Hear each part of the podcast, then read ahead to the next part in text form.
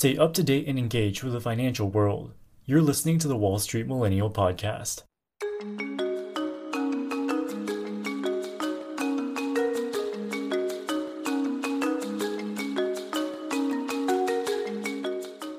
Throughout the 2000s and 2010s, Lebanon was a rapidly growing economy with a thriving tourism and financial services industry. They owed a large part of their economic success to a peg between the Lebanese pound and the US dollar. This provides stability and confidence in the country's financial system. The official exchange rate is about 1,500 Lebanese pounds per dollar, and this number has hardly budged for the past three decades. But in 2019, it became apparent that the government's official exchange rate was a farce. On the black market, the exchange rate depreciated from 1500 pounds per dollar to 38,000 today, meaning that the Lebanese pound has lost 96% of its value. Inflation has soared to 180%. The economy has contracted by almost 40%. Half of the working age population is unemployed, and 8 in 10 Lebanese people are living in poverty. At this point, the country's economy barely exists. For the past three years, commercial banks have frozen customer withdrawals, leaving millions of Lebanese unable to access their life savings. Even people with hundreds of thousands of dollars in their savings accounts are starving on the streets. Now, the country is heading towards a state of anarchy. A few weeks ago, a woman robbed a local bank with a toy gun. Instead of viewing her as a criminal, the crowd outside viewed her as a hero, and she was robbing the bank for her own money. Her sister was in the hospital and unable to afford medical bills because their bank accounts were frozen. The trend of people robbing banks for their own money has increased, and the country increasingly looks like a failed state. So, how did Lebanon, which used to be a wealthy and thriving country, devolve to the point where people can't even access their own bank accounts? According to the World Bank, since at least 2016, the Lebanese government has been running what amounted to perhaps the world's greatest Ponzi scheme, which eight years later has culminated in a complete economic collapse. Throughout the 2000s and early 2010s, the Lebanese economy was doing very well. It's a beautiful country that attracts tourists from all over the world. They had a sophisticated banking sector with banking secrecy laws similar to those of Switzerland. This made it a popular place for international oligarchs and other shady businessmen to hold and transfer their money. And finally, hundreds of thousands of Lebanese would move abroad to work and send remittances to their families. The manufacturing sector in Lebanon is almost non existent. Every year they have a trade deficit, meaning that they import more than they export. They were able to fund this trade deficit thanks to foreign exchange inflows from sources mentioned earlier. The inflow of foreign currencies allowed the central bank to maintain its peg to the US dollar, and also allowed the government to spend liberally on public welfare programs, most notably were their generous subsidies on fuel and electricity. However, this all changed in 2011 when the Syrian civil war broke out.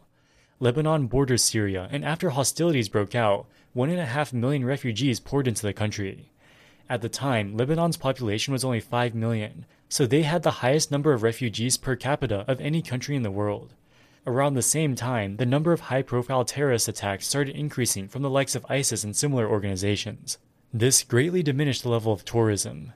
Also, tensions between the regional powers of Saudi Arabia and Iran intensified, with Lebanon being caught in the middle. This made it more difficult for Lebanese citizens to find work in foreign countries, thus decreasing the amount of foreign currency remittances that their families received. Whenever a country has a massive decrease in exports, the currency depreciates. This makes foreign goods more expensive and decreases imports commensurately. In the case of Lebanon, tourism and foreign money remittances served as the de facto exports, as they represented foreign currencies coming into the country. Thus, you would expect Lebanon's trade deficit to decrease as they no longer had the cash to fund imports. But surprisingly, their trade deficit stayed steady at roughly $15 billion per year after the Syrian civil war broke out. So, how is this possible?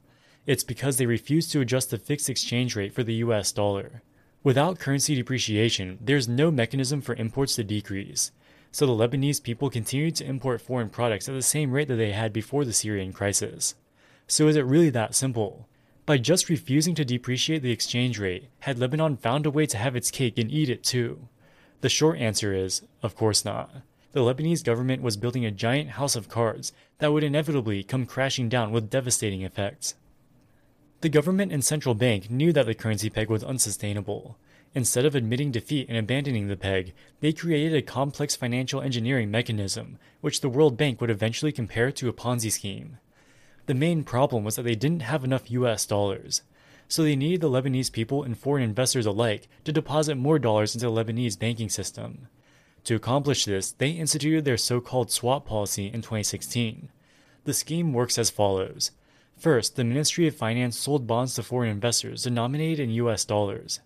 The central bank would print Lebanese pounds to buy government bonds denominated in pounds.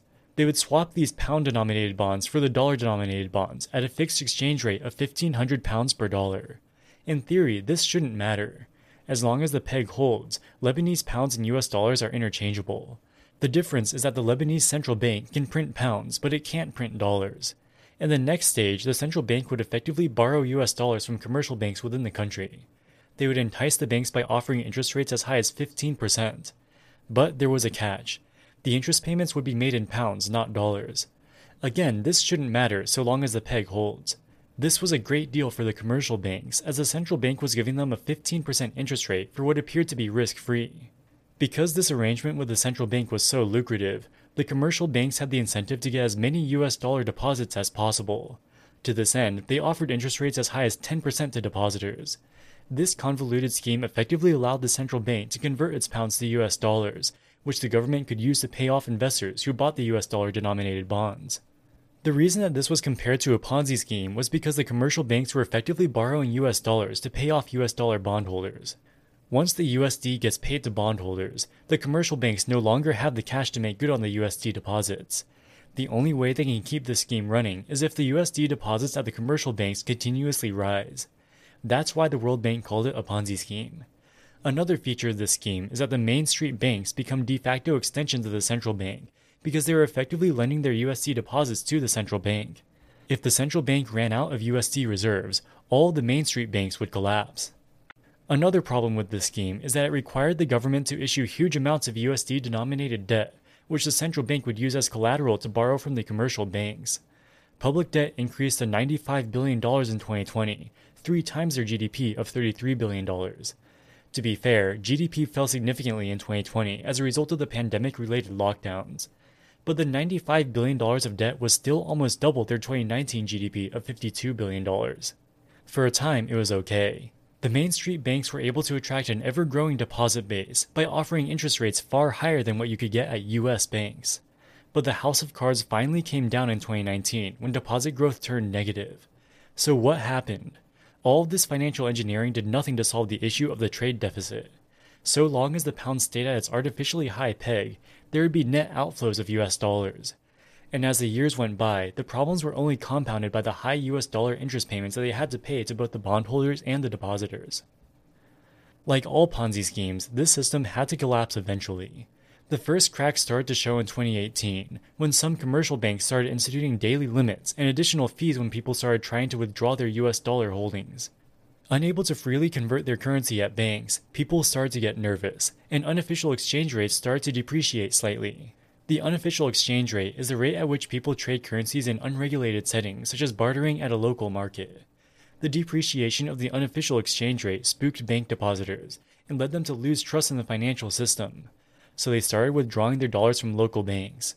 In a desperate attempt to keep the scheme afloat, the banks further increased their interest rates, hoping that this would lure in new deposits, which they could then use to pay the existing depositors. But by this point, it was too late. Nobody trusted the banks anymore, and for good reason. Without having sufficient US dollar reserves, banks across the country instituted draconian withdrawal limits to a few hundred dollars per month, and in some cases, they wouldn't allow people to withdraw anything at all. This was the beginning of the end, and there were mass protests on the streets. The official exchange rate remained unchanged, but by this point it was a complete farce, because there was no way to convert your pounds into dollars at any meaningful quantity.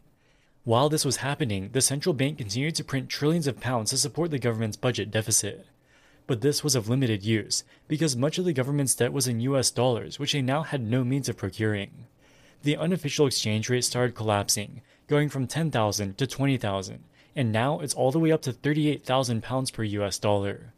This is a 96% depreciation from the official exchange rate, which the government still claims to maintain. Things got exponentially worse in August of 2020 when a massive stockpile of ammonium nitrate exploded by accident in the port of Beirut, killing over 200 people and leaving 300,000 homeless. Ammonium nitrate is used in the production of explosives, among other things. The power of the blast was equivalent to 1.1 kilotons of TNT, or roughly 7% as powerful as the nuclear bombs used in Japan. The ammonium nitrate was brought to Beirut by a Russian ship called the Rhosus. It was originally on its way to Mozambique, but stopped in Beirut to pick up more cargo. According to the ship's former captain, the cargo they tried to pick up in Beirut was too heavy, so they couldn't unload it. The Beirut Port Authority charged a fee for refusing to take the cargo, but the owner of the ship didn't have money to pay, so the boat just sat there and the dangerous cargo was left in the port for years. This debacle was viewed as a damning indictment of incompetence or possibly even corruption by the government. All because they wanted to charge a few hundred thousand dollars of fees to the ship owner. they let this cargo sit in the port for six years, eventually causing the largest non nuclear accidental explosion in history. In the wake of the scandal, the Prime Minister and his entire cabinet resigned, leaving Lebanon leaderless as they were heading into a severe economic crisis. With nothing left to support the pound's value, the prices of imported goods skyrocketed, and inflation soared to 150% in 2020 and more than 200% in 2022. This inflation has caused unspeakable pain to the Lebanese people, who are now facing 50% unemployment and an 80% poverty rate. The tourism and banking sectors, which used to make up the bulk of the country's economy, have collapsed to almost nothing.